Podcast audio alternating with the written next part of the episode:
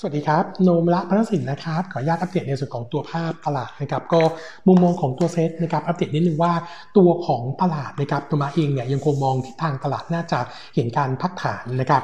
หลังจากที่ตัวตลาดเนี่ยเริ่มส่งสัญญาณในช่วง 2-3 วันที่ผ่านมานะครับแล้วก็เมื่อคืนนี้เนี่ยตอกย้ำด้วยการที่ดาวโจนส์ปรับตัวลงแรงนะครับน่าจะเป็นความกังวลจากในส่วนของตัว second wave ในส่วนของตัวโควิด-19 แล้วก็เรื่องของสัญญาณเศรษฐกิจที่ดูพักฐานลงมานะครับก็เลยทำให้ตัวตลาดย่อตัวลงกดดันตัวตลาดในรีเจนของเช้านี้แล้วก็พร้อมกับดัชนี VIX ที่ปรับตัวเพิ่มขึ้นนะครับโนมระเองก็เลยคาดว่าเซ็ตเนี่ยน่าจะเข้าสู่การพักฐานต่อด้วยนะครับตัวของตลาดเนี่ยทีนี้เราลองมาดูว่าในภาพระยะกลางเนี่ยถ้าเซ็ตลงจะลงได้ถึงขนาดไหนนะครับผมก็ลองไปดูว่าตัวเซ็ตรอบนี้ต้องบอกว่าตอนที่เขาขยับขึ้นนะครับจากบอททอมนะครับที่969ในวันที่13มีนาคมนะครับแล้วก็ขึ้นไปทำไฮวันที่8มิถุนายน 1,454 จุดเนี่ยใช้เวลาประมาณ3เดือนขึ้นไป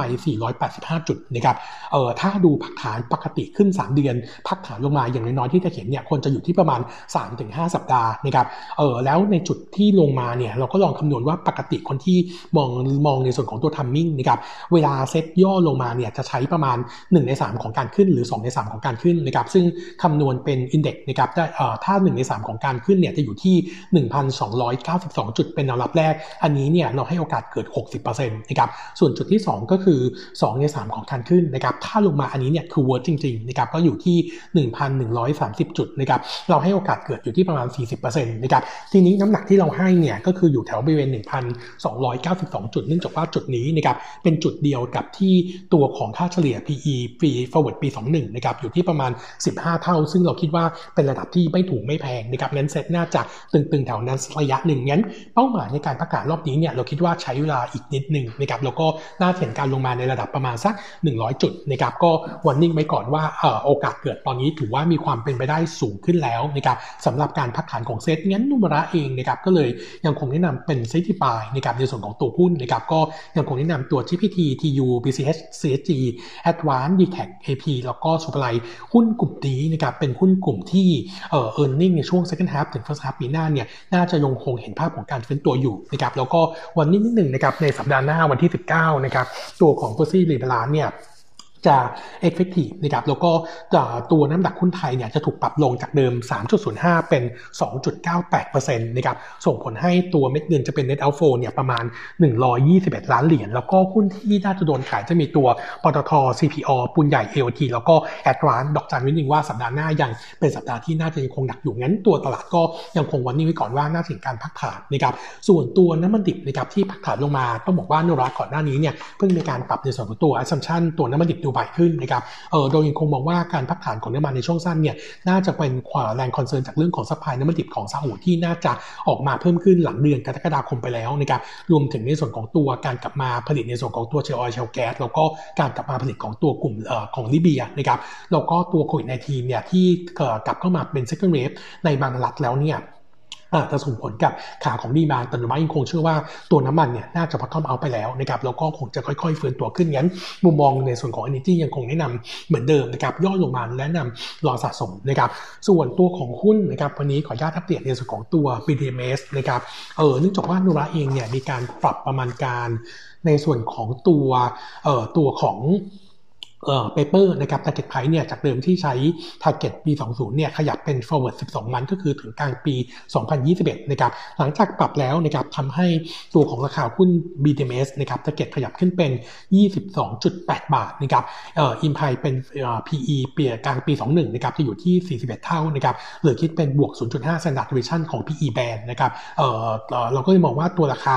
แถวๆนี้ด้วย target นี้เนี่ยตัวราคายังถือว่ากลางๆนะครับไม่แพงไม่ถูกนักแต่ว่าตัวราคาเนี่ยมันคูดอินในส่วนของตัวไพอินในส่วนของตัวภาพที่เป็นเชิงบวกในช่วงควอเตอร์3ถึงควอเตอร์4ที่จะมีการเปิดประเทศไปบ้างแล้วนะครับน้อยก็เลยวันนี้ไปว่าตัวของ BDMS เนี่ยโอกาสขึ้นต่อเนี่ยตัวอัพไซด์ค่อนข้างลิมิตนะครับแต่ว่าถ้าเรามาดูในขาของ earning นะครับ earning ของ BDMS เนี่ยน่าจะค่อยๆฟื้นตัวขึ้นนะครับถ้ามองในส่วนของตัว second half นี้เนี่ยเราคาดการณ์ว่าน่าจะเห็นการเพิ่มขึ้นนะครับในส่วนของตัวกำไรเนี่ยประมาณ 1% half on half นะครับอาจจะดู underperform เมื่อเทียบกับตัวบำรุงราษฎร์หน่อยนะครับส่วนตัวของโรงพยาบาลในต่างจังหวัดของ BDMS เนี่ยถ้าเรามองเอาลุกในช่วง ควอเตอร์2นี้เนี่ยเริ่มเห็นการเทิร์นกลับมาดีขึ้นนะครับเนื่องจากว่าตอนนี้เนี่ยมีการระบาดของตัวโรคไข้เลือดออกในต่างจังหวัดทั้งภาคเหนือตะวันออกแล้วก็ภาคกลางส่งผลให้โรงพยาบาลในต่างจังหวัดตอนนี้เนี่ยลูกค้ากลับมาใช้บริการเนี่ยประมาณ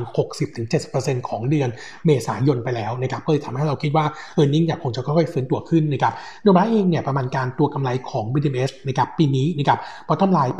8,193 ล้าน EPS growth ติดลบ 47% year-on-year นะครับแล้วก็ปี21นะครับ bottom line ที่ 9,470 ล้านนะครับ earning growth เติบโต 16% year-on-year ก็ให้ target 22.8 บาทก็เรายังคงแนะนำเป็น neutral ไว้ก่อนนะครับเนื่องจากว่า upside ของหุ้นตอนนี้ค่อนข้างจำกัดนะครับในกลุ่มโรงพยาบาลเนี่ยเรายังคงแนะนำเหมือนเดิมนะครับว่าภาพ outlook นะครับในส่วนของตัวโรงพยาบาลขนาดกลาง earning เนี่ยน่าจะเห็นการฟื้นตัวดีในช่วง quarter 2 ถึง quarter 3 นะครับก็น่าจะดูเด่นกว่าทั้งตัวเกษมราษฎร์แล้วก็ตัวของจุฬารัตน์นะครับส่วนอัปเดตอีกตัวนึงเพิ่มเติมนะครับพอดีมีข่าวที่เราเคยตามมาเรื่องของโครงการประมูลของ AOT ในส่วนของตัว ICT บน Non-Mobile ก็คืองาน APPS นะครับงานนี้นะครับเดิมเนี่ยคนที่เข้าประมูลมีคนเดียวมีรายเดียวนะครับแล้วก็ตัวผู้บริหารเนี่ยเดิมเขาตัดสินใจว่าล้มการประมูลไปแล้วออกข่าวด้วยนะครับล่าสุดเนี่ยเราลองไปเช็คดูปรากฏว่ามีงานนึงที่เซ็นชื่องาน CUPPS นะครับเปลี่ยนชื่อนิดนึงแต่ว่าส่วนของดีเทลเนี่ยเป็นงานในรูปแบบเดิมแล้วก็สกายเป็นคนได้ด้วยนะครับงั้นก็เลยทำให้เราวันนิดนึงว่าพองานนี้ออกผลมาปุ๊บเนี่ยแล้วเดิมเนี่ยเซมเทลเคยเป็นคนได้งานแล้วไม่ได้นะครับถือว่าค่อนข้างมีความเสี่ยงแต่ว่างานนี้เนื่องจากว่าใน forecast ตัวรับเนี่ยไม่ได้ใส่ว่าอยู่ในเซมเทลอยู่แล้วนะครับแต่สิ่งที่ต้องกังวลก็คือในปลายควอเตอร์นี้ก็คือเดือนมิถุนายนนะครับจะมีงานอีกงานนึงของ AOT ที่จะประมูลด้วยก็คืองานคิวนะครับงานนี้เนี่ยตัวของเซมเทลเดิมเนี่ยเป็นคนรับงานอยู่นะครับแล้วก็มีเป้าหมายที่จะลงบิดดิ้งนะครับแล้วนุมรัฐเนี่ยจะอยู่ใน forecast ว่าจะได้ด้วยนะครับแต่ถ้างาน APPS หลุดไปแล้วเนี่ยเราคิดว่าโอกาสงานคิวจะหลุดเป็นไปได้สูงถ้าหลุดขึ้นมาเนี่ยเราคิดว่าจะมีดาวไซด์ต่อตัว target price โดยตรงเนื่องจากว่า earning ทั้งปีนี้จะหายไปแล้วก็ recurring ในช่วง 3-5 ปีข้างหน้าก็จะหายไปด้วยเบื้องต้นนะครับประเมินตัว Suntel เนี่ย target price น่าจะถูกคัดลงจากเดิม 6.1 เป็น 5.5 บาทนะครับส่วนตัวที่จะเป็นบวกน่าจะเป็นตัว Sky เนื่องจากว่าได้งาน APPS ไปก่อนหน้านี้แล้วนะครับงั้นมุมมองของเราเนี่ยแนะนำเทรดดิ้งสกายแล้วก็เซมเทลเนี่ยเราแนะนำลดพอร์ตการลงทุนไว้ก่อนเชื่อว่าน่าจะเห็นราคาหุ้นที่อ่อนตัวลงนะครับวันนี้อัปเดตเท่านี้นะครับขอบคุณนะครับสวัสดีครับ